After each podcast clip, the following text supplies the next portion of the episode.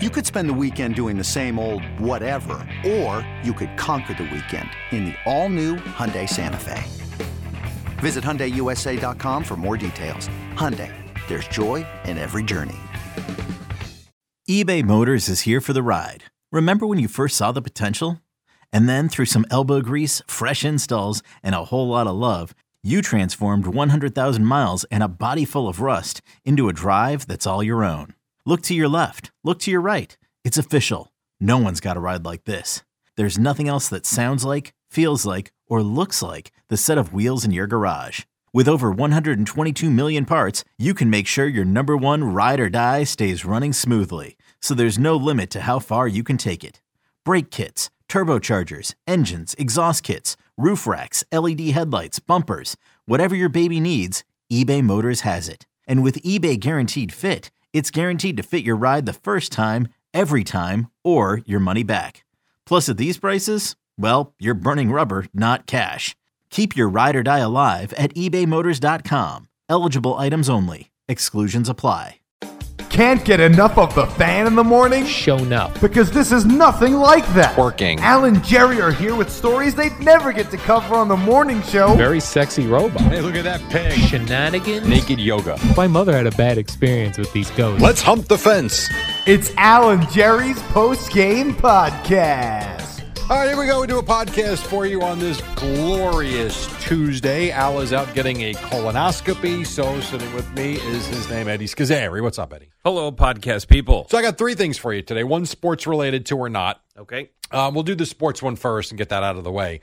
So last night, uh, after the Bills or during the Bills game, I don't know, we had um, another one of these brawl type of situations where someone threw a beer at someone and it escalated to a point where it looks the photos are insane online. Once again, humans acting like animals. And also, there was Greg Schiano had a had a press conference yesterday, and I didn't know about it literally until 20 minutes before we recorded this. So I, otherwise, I would have played it this morning to where he was talking about the criticism the team is getting after they lost at Iowa on Saturday. Mm-hmm. They're now six and four.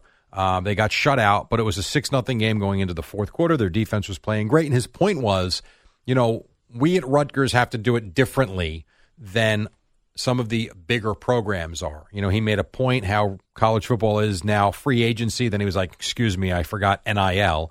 And he's like, there are programs that can spend gazillions of dollars getting players. We have to do it a different way. It's going to take us a little bit longer, but we're taking the proper steps. And if I would have told you in July we'd be six and four and down six nothing in the fourth quarter at Iowa, the program's in the right direction. But people are unhappy because they lost at Iowa. They expected to win, and everybody's perception is different, and people are angry.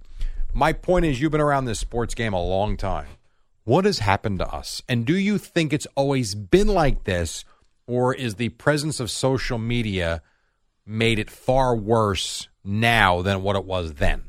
Uh, I agree with the second point that it's the so it's not just the social media, but it's all what that means. Just the technology and the instantaneous nature of many things. You were saying the other day off air, you ordered something from Amazon in the morning and it was there in the afternoon. yeah, yeah, immediate. And that kind of immediacy is something that we have we are growing very accustomed to. we have no patience. No. So it's natural that that then translates into everything else in our lives. But where do you think the so like when your kids are playing not yours, but when when kids are playing little league, everything is uh, unless you've got the lunatic parents, it's mostly positive. You want your kid to do well. If he doesn't, you know, hey, we'll work on it. All good. Don't worry about it. Forget it. You get to high school as a, I think as a parent and even parents in the crowd, you start to get a little bit more of the oh, can't believe you missed that ball, but uh, whatever. It's, it's there. He's uh, 16 years old, not a big deal. It seems like when you get to college now, we look at them as pros, and then when they get to the professional level, uh, we treat these guys like they're complete garbage. When in fact they have skills beyond our wildest dreams. And even like Al said the other day, like even the 52nd guy on an NFL roster was an elite level player in college Sure. and yet we look at them as like they're trash. Mm-hmm. And I guess I don't know. It's like where where do we cross over to where it's I, I don't know. I'm not. It it seems so vile as sport. We've become just awful as sports fans, Yeah, more than ever. And in many ways, awful as people. All that's well, but that's gone on for centuries. Well, well, yeah. As long as people have been people, right. we've been killing each other. Even before we were technically humans, Homo sapiens, we were killing each other Yeah. and killing other things. It's just the way of life. It really is something. Yeah, and, and the the kids in the in the little leagues, you know, everybody plays, but when you get to high school, then if Oh, you, it's dialed back. Sure. you, you have to make the team, Oh yeah. and then in college now they're being paid Yeah. and they have to make the team. And that's an interesting point too, because now, if you think about it, just sparked a thought. It used to be if you were good enough to get to college, you needed to play so that you could be seen to maybe get to the next level and earn a paycheck mm-hmm. playing a game. You know, it's interesting what, what you just brought up because now in high school, you could look to college as a way to get paid. If you think you're good, doesn't mean you're going to be a pro. No. But if you think you're good enough to play at that level, you could look to college as a way to legitimately get paid for four years. Right, but it also depends on where you go. You're still talking about the elite level. Oh, for sure. I mean, somebody who's playing at Western Michigan as an offensive lineman is not going to be making any money. No. But if they're an offensive lineman at Alabama, they're making money. Correct. And there are players even at the likes of Alabama and Michigan and Georgia and all these big programs where kids will be paid and they're never sniffing the NFL, Of course, yes. but they will get paid Yeah. and they can make significant money playing college athletics. right, and not only will they get paid, they'll also have a free education. Right. Which drives me nuts that we forget about that. Mhm. Like to me, they've always been paid. Yeah, and at a school, well, I mean, you know better than I what the cost of college tuition at a good school is. Yeah. I mean, it's tens of wait uh, over the course of the four years, hundreds of thousands. Correct. Correct. You'd be looking at for if you're talking about a school where a kid goes room and board, tuition, fees, Out of books, state. everything.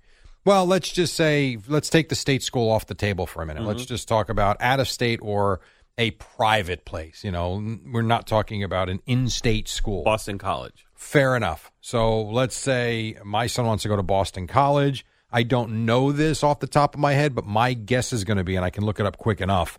My guess is going to be for room and board, tuition, and everything is going to be roughly sixty thousand a year, which means if he gets it done in four years, that's a quarter of a million dollars in education. I mean, what are we talking? What are we doing? Right, and when you you know uh, factor in, you know, it's easily a quarter million because then you're factoring travel back and forth, coming home for Thanksgiving or Christmas, whatever.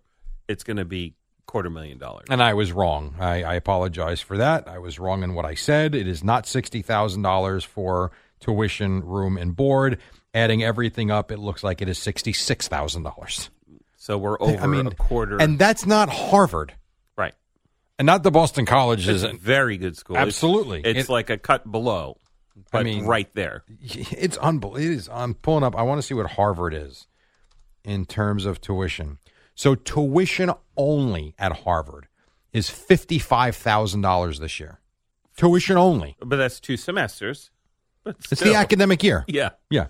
Then they charge for health services, your housing rate, and whatever student services are, and then there's some other fee here. It totals eighty thousand dollars a year. and oh, by the way, you're living in Boston, which is an expensive city. Yeah. Now, I would say if my son was smart enough or interested enough to be a doctor or an attorney or a some sort of a field that if you have a Harvard degree, he's going to come out and might make 250 a year, mm-hmm. worth it. If you're going to go to Harvard though to study journalism, go F yourself. Right, Not a chance. No. But that's 80 that's $320,000 right.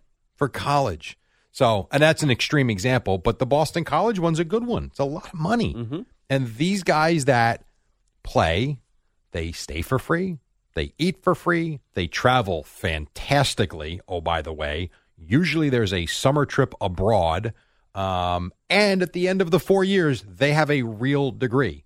That to me is getting paid. Mm-hmm. I love that they can make more. I think the numbers are a little absurd. Uh, good for them if they can make more money on their name with the jerseys and the tee. All of that is fabulous, but it's gotten out of hand. It's completely gotten out of hand. And you would know better. Just a little uh, diversion with the Ivies. You would know better than I. there are no uh, athletic scholarships. No.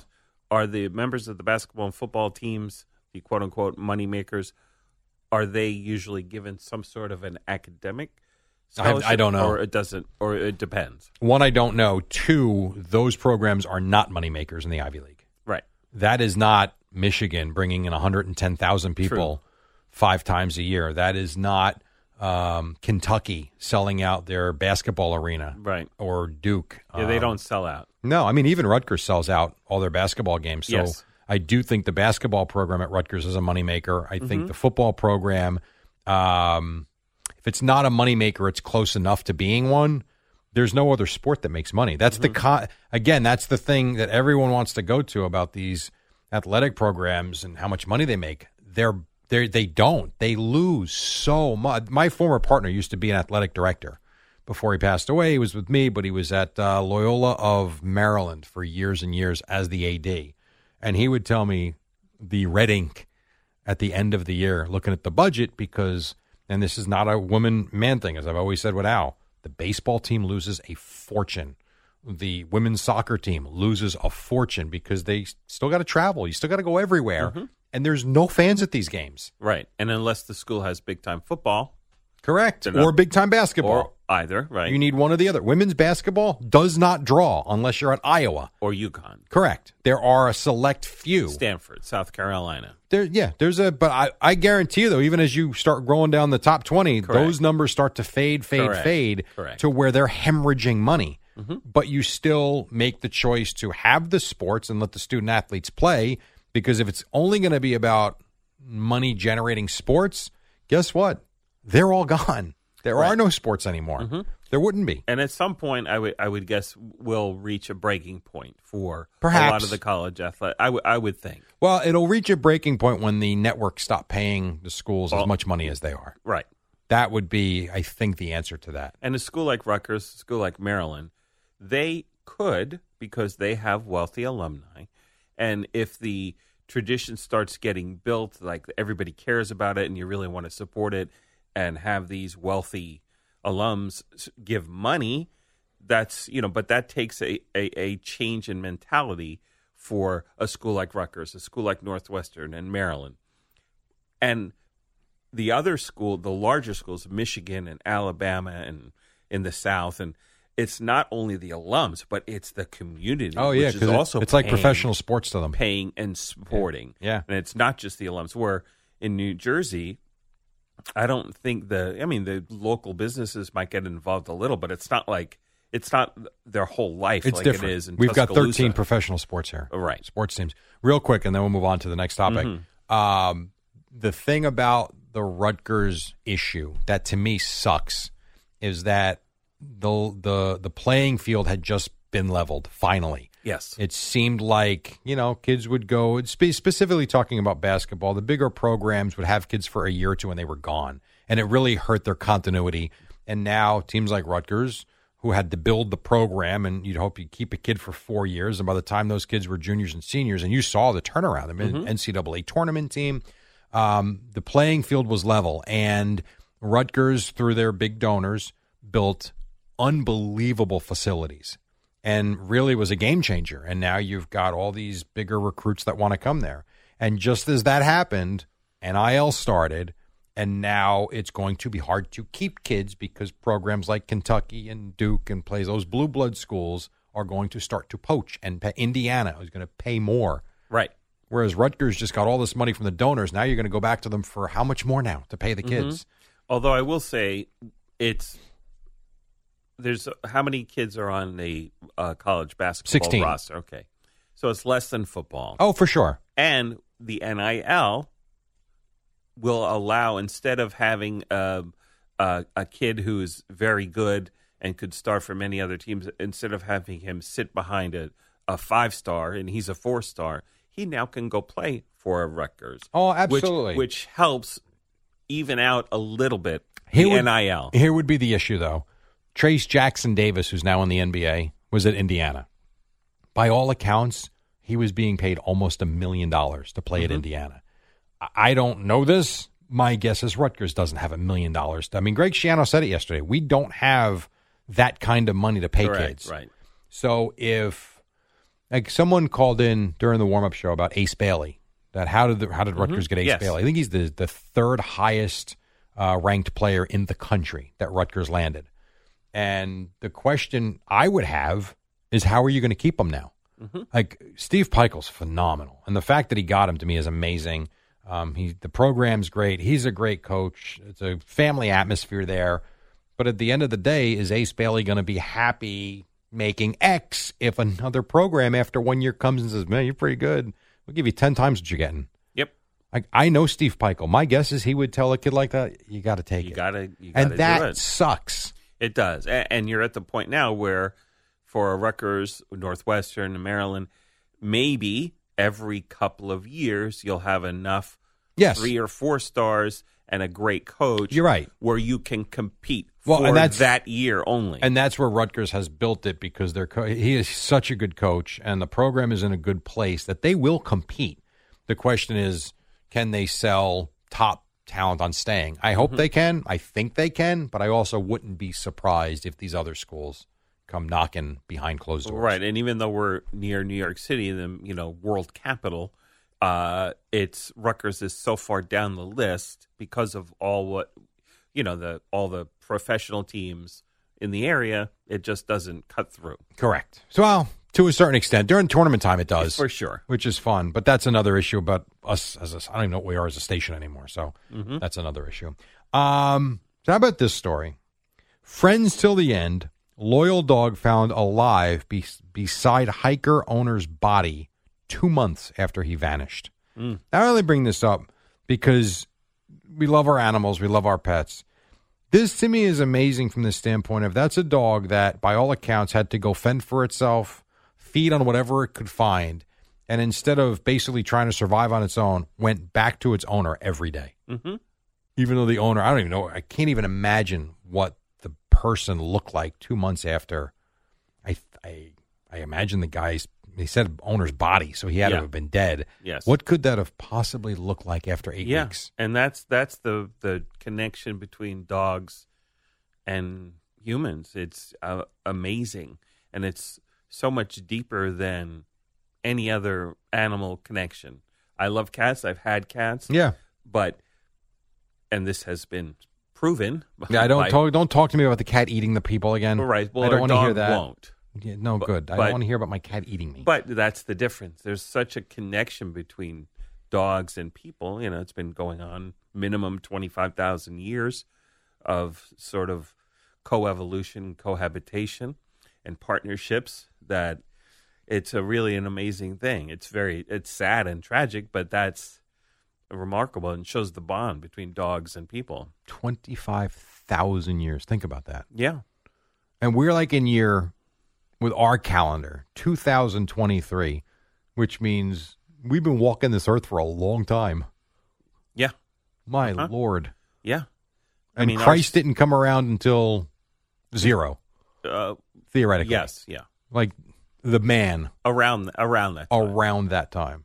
And we look at that why? Because that's when there was documentation. Is that why we look at that time? Well, the the Romans once they adopted Christianity as Mhm. their state religion, and they were the world power at the time, and the whole Greco-Roman calendar, the Julian calendar, I guess it is more precisely, they tried to fix a date, you know, A.D. up apre Domini after God, um, and they So that's not for after death. no, it's Latin for I think something Domini. So BC is not before Christ and It AD is. is. not after death. No, before Christ is BC, yes. But that's now that's sort of not I don't know if it's not PC or not scientific, whatever. Okay. They say now BCE, before the common era. Now why don't they just say BC BC instead of BCE? I don't know. We all know what we're talking about. Right, right, right. But the actual date of Christ's birth, they're not now 100% sure if it was, you know, at that year zero or if it was a little before. That was like maybe about 4 8 uh, bef- 4 BC or whatever. But Yeah. How about that? yeah. hmm So we could start a calendar right now. Uh, sure, you could. we could you- start the year zero, start Sure. over. and listen, if there's some Holocaust or some uh, visitation by an advanced alien race, which takes us to the next level. By the way, that could then be re- realized as year zero. It could be. Or if we get one of these generation ships, you know, to go uh, um, In light speed? and- what's that? In light speed to go check another planet? No, no. Well, yeah, even at light speed. You're talking about just or or really things that would be journeying in, in space for hundreds or thousands of years to get to another planet where you're going to have people live be born in generations let's call it a generation ship you know they would start their year probably a calendar when they left earth you know? As space humans, Y- yes. Where they live their life in space. In a gigantic ship. And they continue to churn out new generations. Right, because until they get to a new planet, because it could, could- be hundreds of thousands of years. yeah yeah That sounds like a trip I wouldn't want to go on.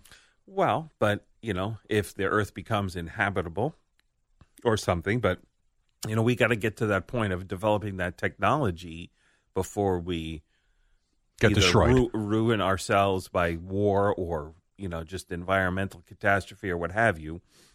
You know, if we want to the species to continue, we have to get out there and start spreading the seed, if you will, Yep. before it's too late. Why don't you be the first space seed spewer? Yeah. um, a little too old, probably, but It still works. yeah, cloning. Robert De Niro thing. just had a kid. Good point. Dude, Good your, your your seed is fine, I'm sure. Right, and then cloning and all that stuff is fine. My lord. Uh, last one for you. Mm-hmm. So, and ironically enough, since you kind of, I didn't even mean to go into this topic until this, but explain to me the Hubble telescope.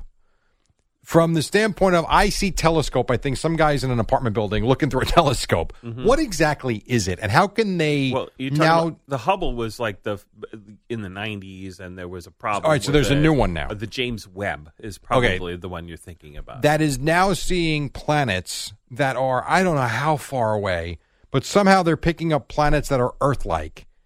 How? hmm Like, where is this thing? Okay, it's in orbit. It's where? It's in orbit. It's out. Okay. it's it's out in space. and it, we can communicate. What kind of Wi-Fi do we have out there? I- I- radio waves. Radio. so the radio waves can transmit images yes, sure. Television. You know, broadcast signals. from space. Yes.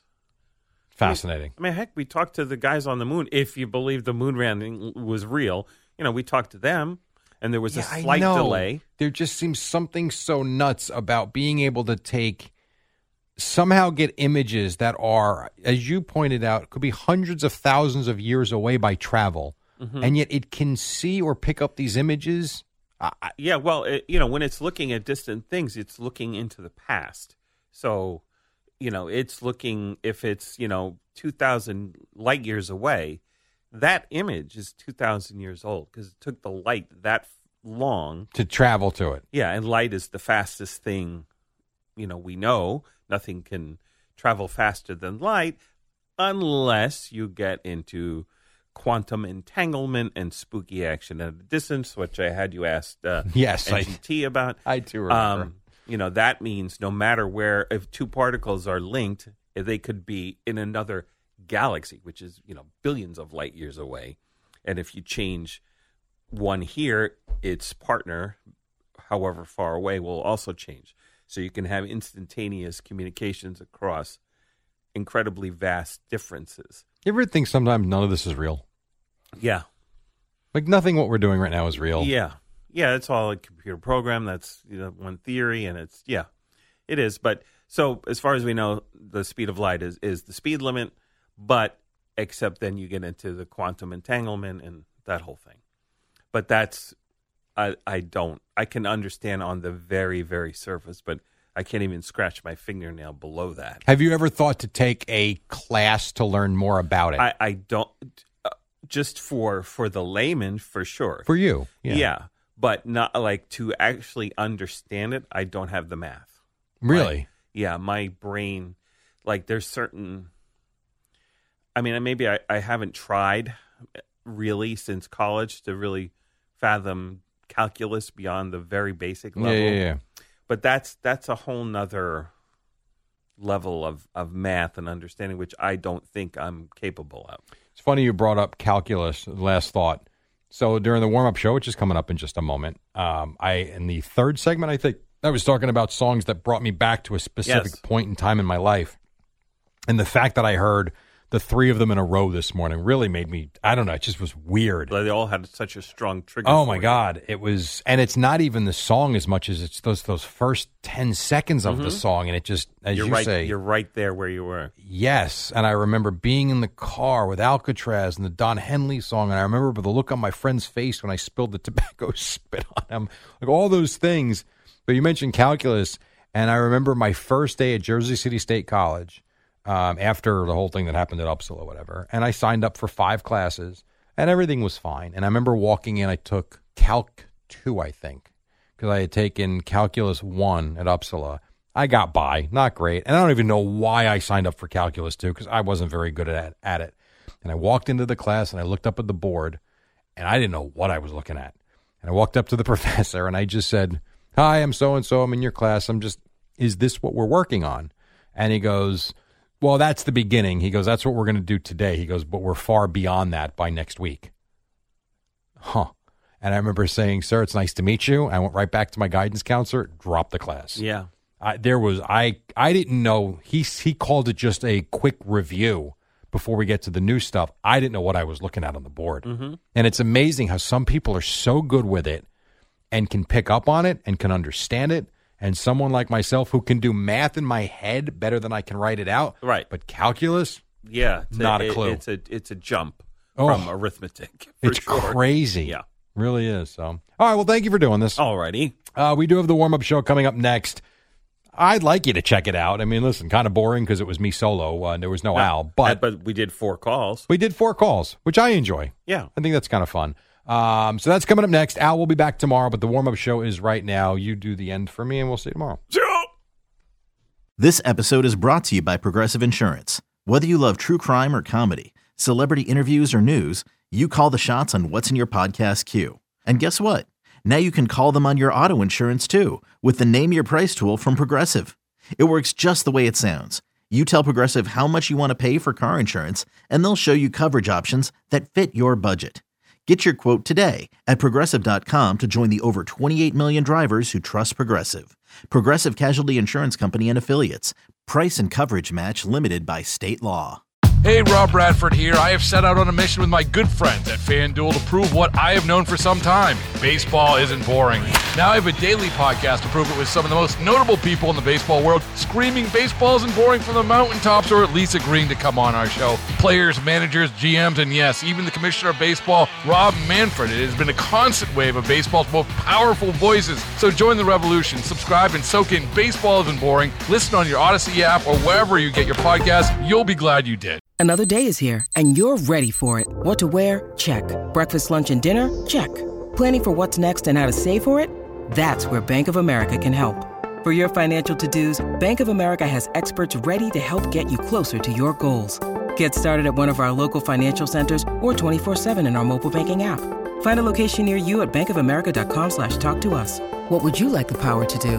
Mobile banking requires downloading the app and is only available for select devices. Message and data rates may apply. Bank of America and a member FDIC. When this happened, you talked about it on The Fan. Our goal for next year, I got news for you. It won't change, and it'll never change. We're going to chase that Super Bowl. We're going to we're going to chase it until we get it, and then we'll chase it after that again. But that's it. People want to criticize us, then you go ahead. But you really got no right. When New York sports happens, talk about it here. The Fan, 1019 FM, and always live on the free Audacy app. Good morning, campers. Alan Jerry. Don't worry, it's only an hour long, and most days it doesn't All suck. right, here we go. A couple minutes after 5 o'clock. What do you say we do this on a Tuesday morning as we put a bow on week 10 in the NFL? The Eddie Scozzare, what's up? Fliegelman's in there too. How we doing? Uh, we're falling apart around here. So usually this is when I would introduce uh, Al Dukes. He's not here. He spent the night in his Pooping. Yes. Uh, he spent the night as you say. A tornado of poop. Correct. Uh, colonoscopy for Al uh, today. So he had to take those pills. I know, Eddie, you took those pills a little while ago as well for the colonoscopy. I did. Um, what was interesting, as we'll get to the Bills, I promise, in a second, and the Jets, because Rob Sala is, is well, whatever. We'll get to him in a minute. Um, so he took the pills as well, didn't drink the formula. He said he couldn't start taking those pills till 6 p.m., which means he had to stay up and spend the evening in the toilet. There's the big steaming pile. which sounds just awful. So he has an appointment this morning for the colonoscopy as long as he cleared himself out. And also, and he talked about all this on the podcast, so I'm not speaking out of turn. I think it's a one o'clock. Oh, is it one o'clock? I believe so. So timeout. You're telling me he couldn't eat from 10 a.m. yesterday or 11 a.m. Uh, he told me when he was leaving here, he was done eating, Okay. aside from beef broth, which is not eating, let's be honest. A lot of water, no food. And he doesn't have that procedure till 1. Is he's going to wake up this morning and wait all morning. Yes, that's. Oh. I always try to schedule them like at seven a.m. Yes, that's usually when they do it, first thing in the morning. So, all right, so 1 o'clock today, he will have the colonoscopy and the endoscopy. Is that how you say that? Where they go down your throat and, and, and take a look at the esophagus. Poop So- emoji. Yes, so he did that last night, and I imagine by now he's cleaned out, but who knows? Uh, so he's not here today, and Spike, our boss, is having a procedure. So it's like, what the hell is going on? We're all falling apart around here. So be it. We wish everybody well. So let's get to last night, and then we're going to get into the Jets and the Giants because there's a couple of things that struck me um, from both our head coaches that spoke yesterday. And oh, by the way, four calls, four calls coming up middle segment. If you don't call, that's fine. I'll keep talking. But four calls on anything you want to talk about can be about Al, can be about the show, can be about the Giants, Jets. Man, I don't care, or the Monday Night Football game. So you think you think we've got it bad here with the way we've watched the Giants and Jets? Well, we do. I mean, the Giants are atrocious. They're two and eight. And quite frankly, uh, as Shaun O'Hara said on the Giant postgame show on MSG after they lost to the Cowboys Sunday, um, this isn't even professional football, meaning the product that the Giants are putting out onto the field. So, yeah, it's bad. Uh, It's not good compared to where we were last year. Yes, the Jets are not good. They're a very they're a really good defense. I don't think they're a great defense, but they're really good. They keep the team in every single game. They've got an offense that doesn't score, um, but they're you know mediocre. They're four and five. Then there are the Bills. Now, when I talk about and when you look at the Giants, there's a lot of reasons why you could say they're two and eight. Now, I don't think even with the injuries they should be two and eight, but I will tell you this: there's no way they should be eight and two. With the Jets, they were basically supposed to be run by Aaron Rodgers, a Hall of Fame quarterback. So at least you can look at the Jets and say, mm, I get it. They're doing the best they can. They don't have have Aaron Rodgers. They've got Zach Wilson, a few steps down. You can see why they're four and five. Probably should be five and four. Really should be six and three if we're being honest. But they're four and five. Okay, fair enough. How about if you're the Buffalo Bills? The Buffalo Bills are a team we talk about Super Bowl championship windows. You know, a lot of times you figure out that window is as long as you've got that Super Bowl winning quarterback or that Super Bowl contending quarterback. And I think the Bills believe they've got that in Josh Allen. They've been close, they've been to the playoffs, they've lost they've lost tough playoff games. We know all this. You come into this year and the expectation in Buffalo is Super Bowl or bust. Well, right now, through 10 games, the Buffalo Bills are closer to a bust than they are a Super Bowl contending team. They, if you're just waking up, they lost last night. You'll see the score 24 22. You might even read that they turned the ball over four times. You might find out that Josh Allen threw a couple of interceptions. They had bad fumbles. They had penalties. And you, yeah, not good. What are you going to have? The, the Broncos won three in a row. They bid. All right, well, it must have been the turnovers. Well, yeah, that's part of the story for sure. But you know what the bigger part of the story is? And this comes down to the coaching and what we think of coaches. So I would say going into this year, most people, if asked the question, what do you think of Sean McDermott as a head coach? You would think, you know what, pretty good. They win a lot of games. They're in the playoffs. They might even contend for a Super Bowl this year. Well, if what happened last night in Buffalo happened to the Jets this weekend, and that's why they lost to the Raiders, or if what happened last night in Buffalo happened to the Giants, and that's why they lost to the Cowboys on Sunday, this radio station would have been on fire for, I'm not even saying 24 hours, the week, and maybe beyond. The Buffalo Bills, as they are Still time to go. Still have seven games. They could go on a seven game winning streak. Wouldn't shock me. And they could end up going 12 and 5. Wouldn't be surprising. But at this point in the season, they are in the midst of a playoff fight. Fair to say, mediocre with the loss, five and five. They're basically um, with a collection of teams that are right there in the mix. Who knows who gets there? Who knows who doesn't? So the Buffalo Bills playing a team that they should beat, the Broncos. I know they won two in a row, but let's be honest, the Broncos haven't been good. The Broncos have been mediocre at best. I would actually say bad, quite frankly. They lost the game last night where they played terribly because the Broncos line up for a field goal to win the game, down 22 21, and Wil Lutz misses. And you're thinking, game over. The Bills, not a great performance. They were sloppy, but you know what? They're going to escape with a win. They're going to get to six and four, and maybe they can start turning things around. They got things to work on. Got to be a little better. Can't turn the ball over. You got to do this. We had Josh Allen's got to be better. But you know what? We're the better team. We won. And then that yellow piece of laundry flying out. And to hear the official, too many men on the field, and then they move the ball up five yards, and then Wil Lutz makes from 36, ball game over. Broncos win. The Broncos win. I mean, you got, I tell you, whether it's coaching, whether it is players not in the right frame of mind to know when they're supposed to be on the field, to know when they're supposed to get the hell off the field. Whatever the case, whoever you want to blame, if that was the Jets or the Giants, we would be going nuts. Yesterday, today, tomorrow, inexcusable. That is taking a victory and handing over a defeat. Now, in fairness, as I said, they did enough to lose the game anyway, so probably well deserved. I'm not saying the Bills played a better game, not by a long shot. But in the end, you're up 22 21. You could also make the case of 41 yard field goal. The probability is he, he should probably make it anyway. Fair enough. But he still missed, and you blew it. For like the eighth time in that game, they blew it. So if you're the Buffalo Bills, you got lots of explaining to do because last night was about as bad a loss as you can have.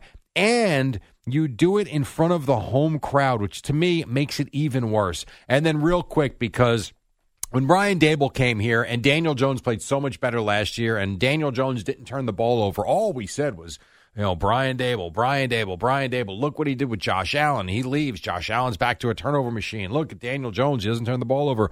All true. And when the Giants were winning games, won nine of them last year, and won a playoff game, you're thinking, boy, this guy is really something. And there's part of that is true because Daniel Jones was a better quarterback last year. Josh Allen under Brian Daboll was a better quarterback. Two more picks last night. I don't know what his deal is, but Josh Allen is not the same, and this Bills team is not the same as they are now five and five.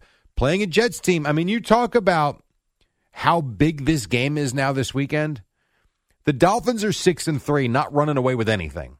And I think if anything would prove that the Dolphins are the Dolphins are really good, but they have run into some spots where you sit there and shake your head and you say, is that the same Dolphin team that hung 70 on the Broncos? Is that the same Dolphin team that, you know, can light it up for 40 points and and have 500 yards of offense? Like it makes you think that the Dolphins are a beatable team in the AFC East. Well, the Bills, I don't think are in position to beat anybody right now. I mean, they're very average. They're five and five. The Jets are four and five with a win Sunday. Think about this: with a win Sunday, the Jets would be five and five. The Bills would go to five and six. I don't know, Eddie. Who do the Dolphins play Sunday this weekend? Any ideas? Uh, no. Okay. Um, but if the Jets win Sunday, they would have the tiebreaker over the Bills, having beaten them both times this year. This game is enormous for the Jets. So let's get to them for a second. Rob Saleh, who is taking a beating left and right, and rightly so. Whether it is the way the team plays, doesn't play, the penalties, that whatever the reason might be that you have for wanting to kill Rob Saleh, I am getting to the point where I am no longer going to fight you on it because press conferences like yesterday, in my opinion, make you want to vomit. You know, Al always talks about he would like to be a social media consultant for some of these teams or even just a media consultant for when they talk to the press. There are right things to say, there are wrong things to say. There's being completely honest, then there's being completely honest, but you can kind of withhold some information. Here's what Rob Saleh needs to start doing at these press conferences stop talking. That's what he needs to do. He's too wordy.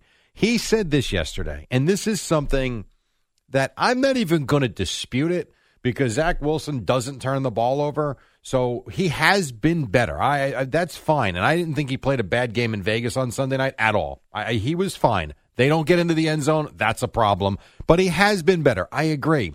The problem is the Jet fan doesn't want to hear that, and rightly so. They haven't scored a touchdown in 36 drives. You know how hard that is to do? In the 2023 version of the NFL where the rules are in favor of the offense?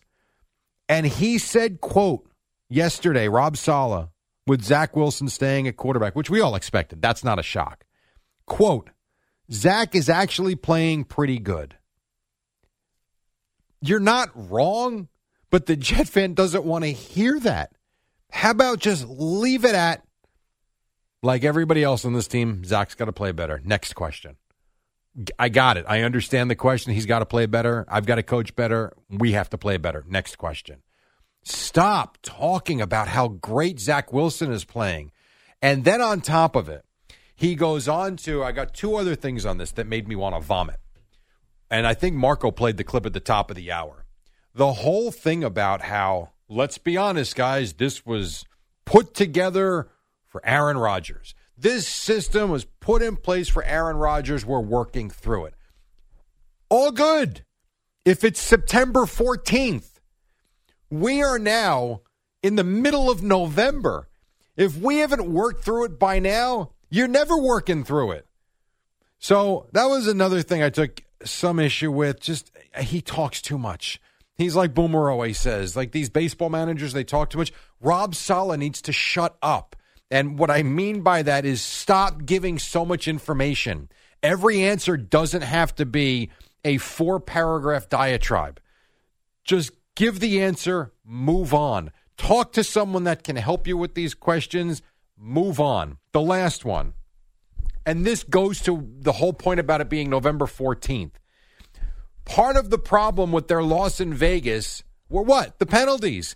Bad penalties and bad spots and bad times specifically the one on uh, was it? I think it was Uzomah, might have been Conklin, I forget, but it was on, on one of the tight ends when they score the rushing touchdown after Zach has the touchdown where he steps out of bounds. So asked about the penalties yesterday, he says, "quote We will continue to address that. How about you address it by benching someone? How about making someone an example? Hold someone accountable publicly." Now, I get the fact that you're trying to be Mr. Nice Guy on the outside and that perhaps behind closed doors you're an animal. I have no idea. Don't know how you are with these guys. It certainly seems like you're more friends with them than you are the coach of them. But when you've got a fan base that was expecting a big run, you don't do anything at the quarterback position except except hand the reins over to Zach Wilson, and you are losing games for so many different reasons. Start holding guys accountable for God's sakes. This whole notion about I've got to coach better. Yeah, you do. But you know what? Guys need to play better. Guys need to play more responsibly. Guys need to play and do their job the right way. Put someone's, you know, Bobby Knight passed away last week. And CeeLo was in. I think I was hosting with G the day after. And he played the one clip about ask to bench, bench to ask, and that whole relationship. And you know what happens when your ass hits the bench? The bench wins because the whole idea is something goes off in your brain that says, if I don't play better, I'm going to be stuck here. Maybe sometimes examples need to be made of to make a point. Everybody's too comfortable. All these coaches are too nice. Everything's buddy buddy. Well, perhaps me getting someone's ass once in a while, and maybe the results actually will change. So I don't know. All that stuff from the Jet press conference yesterday just made my head want to explode. Because while I think Rob Saleh is a good coach, he is not proven yet to be a good head coach. I think he's a hell of a nice guy. I don't know that he is that way behind closed doors, but maybe he's got to not be so nice once in a while. How about when that holding penalty is called and the Jets have to settle for three, how about you see a little bit of anger? Just a little bit. How about you see the guy in San Francisco that used to be fiery on the sidelines and not just be fiery and excited when the team actually does something well, but fiery and pissed off once in a while when things don't go well. Because my God, there are a lot of examples of that. And I hate to always complain about stuff, but I don't know how you couldn't. If you're a Jet fan, you're watching that press conference yesterday or you hear the clips, that your brain isn't just fried from listening to it. So, anyway, four calls coming up. I promise four calls. Whatever you want to talk about. Could be the Bills disaster last night, could be the Jets, could be the, the Mets. They have a new manager. We could talk about the Yankees. Doesn't matter. Could talk about Al, could be Boomer and Gio whatever you want. And if not, we will get into Brian Daboll and the Giants. We got lots to do. Also, coming up, I heard four songs today, four straight songs in a row. And it's, you know, you hear a lot of you hear a lot of songs every day in your life. But there are certain songs that make you think and bring you back to a certain moment. I heard four specific songs today that brought me back to exact moments in my life that it was actually freaky. So at some point this morning, I'll bring up those as well. Before calls 877 337 6666. It is the warm up show. Al's out today. He will be back tomorrow. We've got Boomer and Gio at 6 on the fan. When you need mealtime inspiration, it's worth shopping Kroger, where you'll find over 30,000 mouthwatering choices that excite your inner foodie. And no matter what tasty choice you make, you'll enjoy our everyday low prices, plus extra ways to save, like digital coupons worth over $600 each week. You can also save up to $1 off per gallon at the pump with fuel points. More savings and more inspiring flavors make shopping Kroger worth it every time. Kroger, fresh for everyone. Fuel restrictions apply. What up, y'all? It's your boy Danny Green, three time NBA champ. You either rooted for me or rooted against me. Join myself and my co host Harrison Sanford on the Inside the Green Room podcast. It's a podcast that brings you never before told tales from the locker room to candid interviews with basketball legends to breakdowns of what's happening in the NBA right now. Whether you're a diehard fan or casual about your hoops, this podcast brings you the game like never before. Follow Inside the Green Room on the Audacy app or wherever you get your podcasts.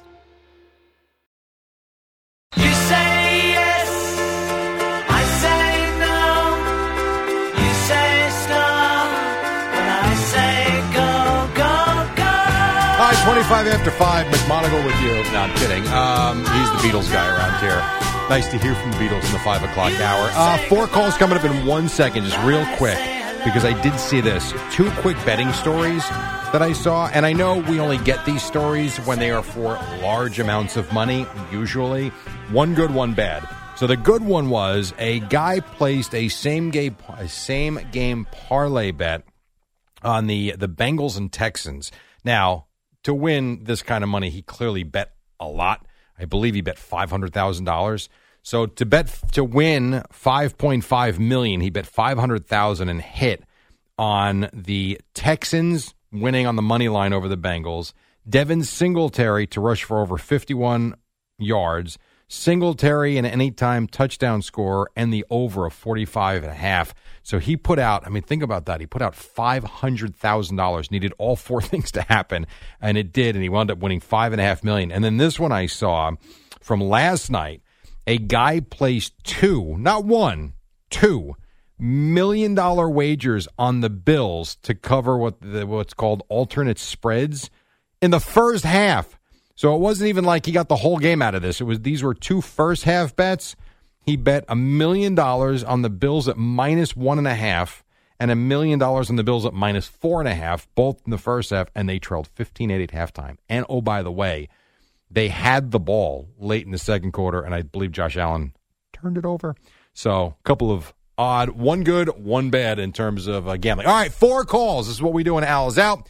Al is having a colonoscopy today, so four calls. We will start. Give me anything you want. It's it's fine. The, the the the topic is yours to choose. Maury and Bellmore. Good morning, Maury. What's going on? Good morning. Good morning, Jerry. I love the four questions. The big question of the day, very similar to the traffic report. Is Al's colon clean? Yes, it will be. So you have a clear road to do the surgery, to do what they need to do, to make sure that uh, that Yes. canal is clear. Yes, because as you know, last time he did this, it was not. Through no fault of his Yeah. own, he did everything he was supposed to do, and then he got yelled at by the doctor for not being clean enough with his procedure from the night before. Yes. What is the what is the dog doing while he's on the pooper? Ah, the dog. So the dog. Thank you very much, Maury, for the call. I appreciate it. I will tell you, the dog stayed uh, at his girlfriend's, so he was actually able to run back and forth to the ba- bathroom and then sleep in peace, uh, and then all was good. And I will tell you this: if Al's results don't come out clean, I give up. I completely give up on nutrition and eating properly, and also yes, Eddie. But family history. I understand that. So that, but, that's here's a what big I will factor. Genetic. Here's what I will tell you to that though, and this is goes to what he and I talk about on the podcast a lot with information, misinformation. There are a lot of these nutrition people out there that will tell you that all of that is a load of crap. That it's not family history. That even though what we've been told for years and years and years and years is actually not the case. To the point, as I've said to Al, I don't know what to believe anymore. Yeah, I would. I would believe genetic. I myself. happen I happen to agree with you. All I'm all I'm saying is there's a lot of people that we do follow that have degrees from Ivy League schools that will tell you that that's all crap. It's mostly diet, it's exercise, it's sleep. All now his sleep not great, but Al for the last ten years. I don't know if it's Close. I, it's close. I don't know if it's. Eight I don't think least. it's ten years, but I will tell you, um, conservatively, for the last five years, he has eaten as good as any human being I know, Mhm. and I mean religiously with his Friday night pizza as like his one little treat. He eats so well and is on. I don't even want to call it a strict diet because he does what he does and he enjoys doing it. But it is, it is strict, and he eats as clean as any human being I know. So, given everything that I have watched, listening to the so-called experts, um, if he is not in good health, and if Al Dukes does not live to be 130, I give up because he should be the example. But we shall see. Bobby in the Bronx, what's up, Bobby? How are you? Al Dukes eats like a bird. Are you kidding, Jerry? And Eddie and the whole He eats no. He, you know what's funny though, Bobby? He eats more than that. It's just he eats very clean. He really does. He Al actually eats a ton every hour. He's eating something. It's not like he has you know a, a bowl of lettuce for lunch and you know for breakfast he has a yogurt parfait and that's all. He literally eats something every hour. Well, he's the Felix Unger of Galloping Gourmets. Uh, but uh, anyway, first of all, Eddie Scozzare, when it comes to producing shows, is an intellectual genius. Use that as a promo. But let me just get back to, let me get back to football for a second. About time the 49ers brought someone out in to help out Nick you- for four years, you're watching Bosa get double, triple teamed every single game. You got to not not have tryouts. Bring in somebody who can pr- rush the passer, and so you don't double team them. And you now you have a good pass rush. And so that pass rush was responsible for all the uh, interceptions that they had uh, the other day. but well, go ahead. And nothing wrecks a game more. You can. I don't care who your quarterback is. We saw it with the Giants in the Super Bowl with Tom Brady. Nothing wrecks a game more than a good pass rush. And the, when they made that trade with Washington last week, I I could not believe that uh, because I, I still think they're a dominant defense. I know they've lost the last couple of games before Sunday, but I, I to me that was a missing piece that I didn't think was missing. That likely will take them deep into the playoffs. Yeah, this is two years in a row. They got McCaffrey last year. They're pulling a heist on the trading deadline. Now, listen, Al Dukes does not think Big Macs and Yoo-Hoos are food. He, he if he had a Big Mac and a Yoo-Hoo before he went in there this morning, they better have him surrounded by like ten gorgeous nurses if he starts to, you know. I uh, yes, I understand, Bobby. I appreciate it. Thank you very much. He did what he had to do. He's going to be just fine, and hopefully, all his testing goes just fine. Mike in Manhattan, what's up? Four calls. What's up, Mike? Hey Jerry, what's happening? Listen, I hope they don't find my boot up at uh, you know Al's. nah, I think we'll be just fine. Let me let me ask you a question, Yeah. Jerry. You know, on this Zach Wilson thing, the um, they wanted to get Trevor Lawrence, right? yeah. How come how come more teams when it when the, that franchise quarterback comes up, how come they don't position themselves in the draft to get that second first round pick and be ready for it? Like Well, I think Jets can be ready for uh, Trevor Lawrence and have two picks ready for him, uh, and let him go into free agency and make a market for these guys who are kind of untouchable with these two first round draft picks. Well, I think first of all, and I appreciate the call, Mike. We'll look for your boot, no problem. Um, I think when you're talking about trying to position yourself to draft a guy, I think that is something that sounds great in theory, and I don't think that that is a real thought because the guys on the field are trying to play. So if the notion was why didn't they lose another game or two so they could have gotten Trevor Lawrence and not Zach, all of that, you're right. From a fan perspective, that's what you want them to do. Like I would think a Giant fan today could be wrong, but I would think a Giant fan today wants the Giants to go two and fifteen, and they want to draft Caleb Williams. The problem with that theory is you can't tell the 52 men that are you know playing every Sunday to go out there and lose on purpose. Things will take care of themselves. If you're not a good football team, you're not a good football team, and it will prove it. What we saw Sunday out of the Giants, as Shaun O'Hara said, didn't look like a professional football team. Unless they get healthy in a hurry, the Giants are going to struggle the rest of the season. I don't care who their head coach is. They're not good talent wise right now. They're banged up in key spots. We know this. And so that will take care of itself. Um, and then just the idea of wanting to draft a guy also doesn't mean that you're going to get a guy that's going to be your quarterback for 10 or 15 years. We've seen so many busts, especially from that position, that, yeah, I mean, Trevor Lawrence looked like the real deal. Now, the whole thing with Zach Wilson is another conversation completely because I will go back to that draft year. And if I'm wrong, someone's got to prove it because I don't remember hearing Zach Wilson's name when the season began.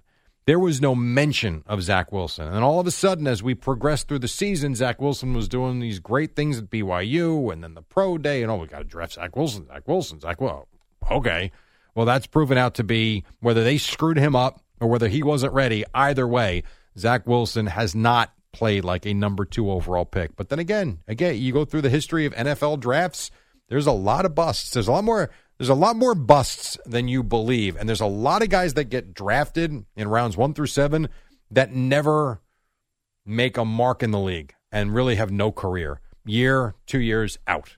That's that's a fact. I believe the average career is like four years, and that takes into account the guys that play 10, 12, 13 years. So many of them if you you might even guys that play one game and you never hear from them again. It's difficult, not easy. And then final call for four calls. Joe in mm, is that Manhattan? Oh, Man- uh, Manahawkin. What's up, Joe? Down the shore. What's going on? Hey Jerry, how's it going, man? I'm good. How I are you? To see, I'm good, man. I wanted to see if you had any insight as to how Steve Pikiell was able to land Ace Bailey for Rutgers basketball, man. Insight? No, I will tell you that he is a very good people person. I mean, and I think when you're talking about recruiting, um, you've got to sell your program, your vision, and what the player can be inside that program to the player. Um, they have one of the best recruiting classes. Obviously, Ace Bailey just announced and signed the other night. Um, they have one of the best recruiting classes in the country, um, by all accounts, by these the experts that actually rank them. Um, I know you know, there's a lot of Rutgers alum and fans that are hoping for Dylan Harper, uh, Ron Harper Jr.'s brother. I don't know if that's going to happen. If it does, I mean, you will be talking about a crazy recruiting class. But Ace Bailey is, from everything I've read, a top five, uh, five star player. So very exciting times for Rutgers um, because when he gets here, which will be next year, um, they are going to be something. They're really going to be something to watch. They're going to be good this year. I can tell you that they are going to be very good this year. You add him to the mix, and then a couple of the other recruits they have, and then of course, if and I don't know if that'll happen, if a, uh, a Dylan Harper signs here too and goes to college at Rutgers like his brother did, look out because they will be set up. Now it's a different time in college athletics, as everybody knows. Everybody's basically a free agent if they want to be at the end of the year, and the name, image, and likeness has made things very difficult to keep guys there are, I believe that it's the, the, the numbers in the thousands of players that put their name in the portal now every year, and so it's almost like you got to sell them every year on what you're doing. But mm, to go out and get and be able to recruit and sign a kid like Ace Bailey really tells you something about the direction of the program and what he has built there. All right, that does it for four calls. On the other side, we got something on Brian Daboll. Also, the songs that make you think of a specific time and moment in your life that hit me pretty good today. We got that and more than Boomer and Gio at 6 on the fan.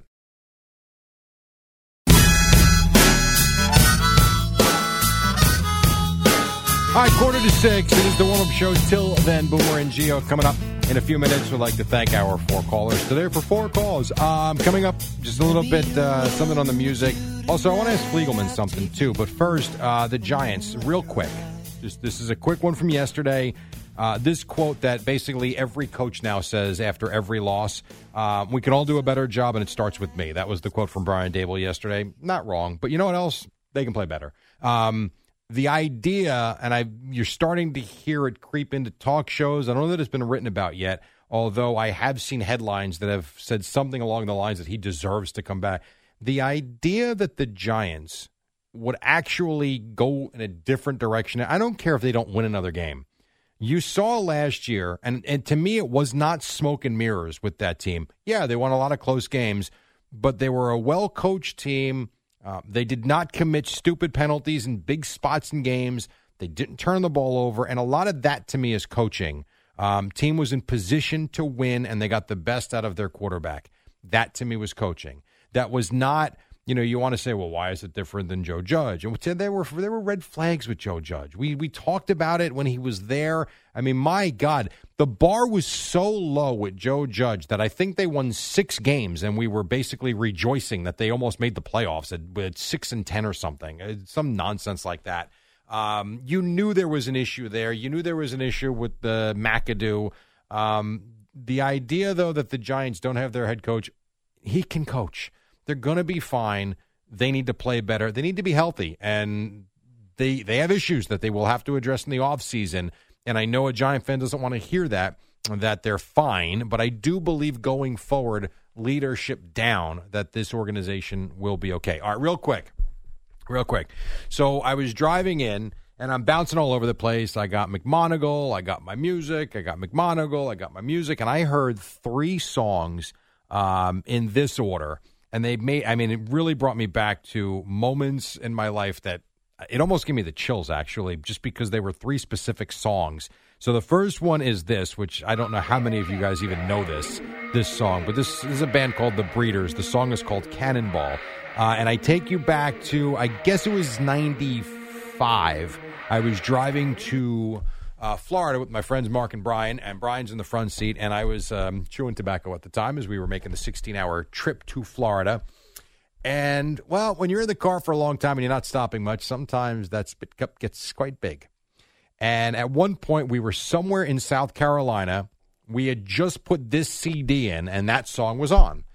And Brian looks at me and goes, You think you might want to pull over and dump that cup? I'm like, nah, it's fine. I got another hour's worth of spinning to do.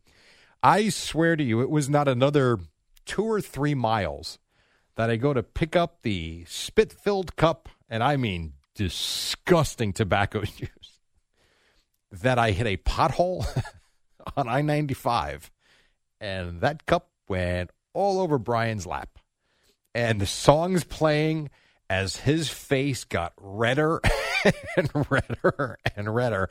And long story short, we stopped and then we had to uh, clean things off. But that is a moment in time that I will never forget. Anytime I hear the Breeders, uh, specifically that song, I think about that moment. I heard Don Henley, Dirty Laundry, which I go back to 1983, I believe, in California on vacation. We hear it. My cousin Anthony was in the car. We hear that song on the radio on our way to Alcatraz. And then we got in the car after being at Alcatraz, first song on the radio, and it made me think of that. I was nine years old at the time. So when I hear that song, which is rare, you know, it takes me back to that day. And then the other one, which was right after that, was if you remember the song from Pearl Jam, An Elderly Woman Standing Behind the Counter in a Small Town, I believe is the name of the song, a very lengthy title. Takes me back to, I think it was 94 ish, right around there, 95. First time I ever drank coffee. I remember going into 7 Eleven, didn't know what to expect because I'd never had it before. And I put the uh, the CD in. That song came up, um, and I started drinking the coffee. And I've never forgotten because I was wired like a lunatic. And I listened to that song probably three times because it was one of those songs that when you like it, you like it, and you want to hear it over and over again. And that was one of those days when I was driving to college, driving to school. I drank the coffee, and I remember getting to class, and I wouldn't shut up because it was the first time I'd ever had had coffee. And I was wired beyond belief. So those three in sequence today, right in that order, I did hear the Breeders, Don Henley, and Pearl Jam. Mike, I want to ask you a question. So the Brewers, this is Mike Fliegelman. Uh, Fleegs on the fan when he hosts. So the Brewers named someone by the name of Pat Murphy their new manager. Okay, great. Craig Counsell, as we know, was highly sought after and wound up getting a ridiculous $8 million a year contract. The Mets were in the market and wanted Craig Counsell too. So here's my question to you. Last check, the Brewers won zero World Series. Last check, the Brewers rarely win in the playoffs. Last check, the Brewers have done a whole lot of winning in the regular season, but have done nothing in the postseason. So, you, as one of the guys around here that loves baseball more than most, please explain to me, because no one has given me an answer on this when I ask, why was Craig Counsell so sought after, and why was he given $8 million a year? For what exactly? Yeah, I get the assumption that Counsell just did more with less. That the payroll was very low in Milwaukee. He squeezed a lot that he could out of those teams. I still I agree with you. To you know, you tell me he gets another nice job. He's getting paid five million maybe to make him this highly paid, highest paid manager in baseball, and just kind of anointing him like he's accomplished a lot more than he has is tipping the scale too much the other way. Again, he's done a lot Yeah. with very little in terms of the talent on the roster. He's developed some players. He's been there for that. That's great. We're now going too far the other way and just saying, well, this is a guy you must have. How could you not give him $8 million to And manage blow your out baseball David team? Ross. Like, and, yeah, right. That wasn't a team just that fire the guy. They had a guy who had, by all accounts, it, it ended in a way that they were unhappy with. I'm sure. Yes, but a solid year last year. They were for years told they're building this up back up again from the ground up after tearing it down. He's done, from all accounts, a good job there, and all of a sudden now he's just got to get kicked out for a guy to now come in and make an absurd amount of money for a team that they're going to spend again. But I mean, they could have kept the core together from the team that won the World Series, Right. and they decided to not spend money, break it all down for a couple years. So it's a very weird dynamic. Oh. And you're right; it's not that just was a team with an opening that just said, "Let's go get the highly sought after manager." Yeah. to just boot somebody for that reason. For Kinda him. up. For him. Oh, this wasn't Joe Torre after he left the Yankees, but whatever. Right here, here's a guy with zero World Series appearances and rings. Right. Nothing. Zero. And very few playoff wins. All right, I got to take a quick break. When we come back, we'll wrap it up. I got something for G if he's in here. Amy Lawrence, Audacy Sports Minute. The Bills blowing it big time. It's the dynamic duo of Al and Jerry, the superheroes of Uh, we got about a minute left. Al is out, as you uh, now know. Colonoscopy today. Hope everything goes well. G's in the studio, and I have a hello from somebody, someone that you know. Oh, wow. Quite well. I spent uh, the evening with him last night. Mike Baseglia. Wow, you spent the evening with Mike Biseglia, who's my former producer over at CBS Sports Radio with Gio and Jones, and I he was at my wedding. Yep. Still a very good friend. We played cornhole together last night. Oh, nice. And got our teeth kicked in by Team Sisler. Oh, wow. we Yeah. lost. We lost seven games to none. Really? Well, yeah, you lose four games to none, but we lost so quickly. We said, "You want to play again?" And that was fast. But again, seven straight we lost. Yeah, I've played cornhole with Biseglia as well. Not good. She's not a good player. No, and I'm not good either. These guys were. I think we lost the first game 21 nothing.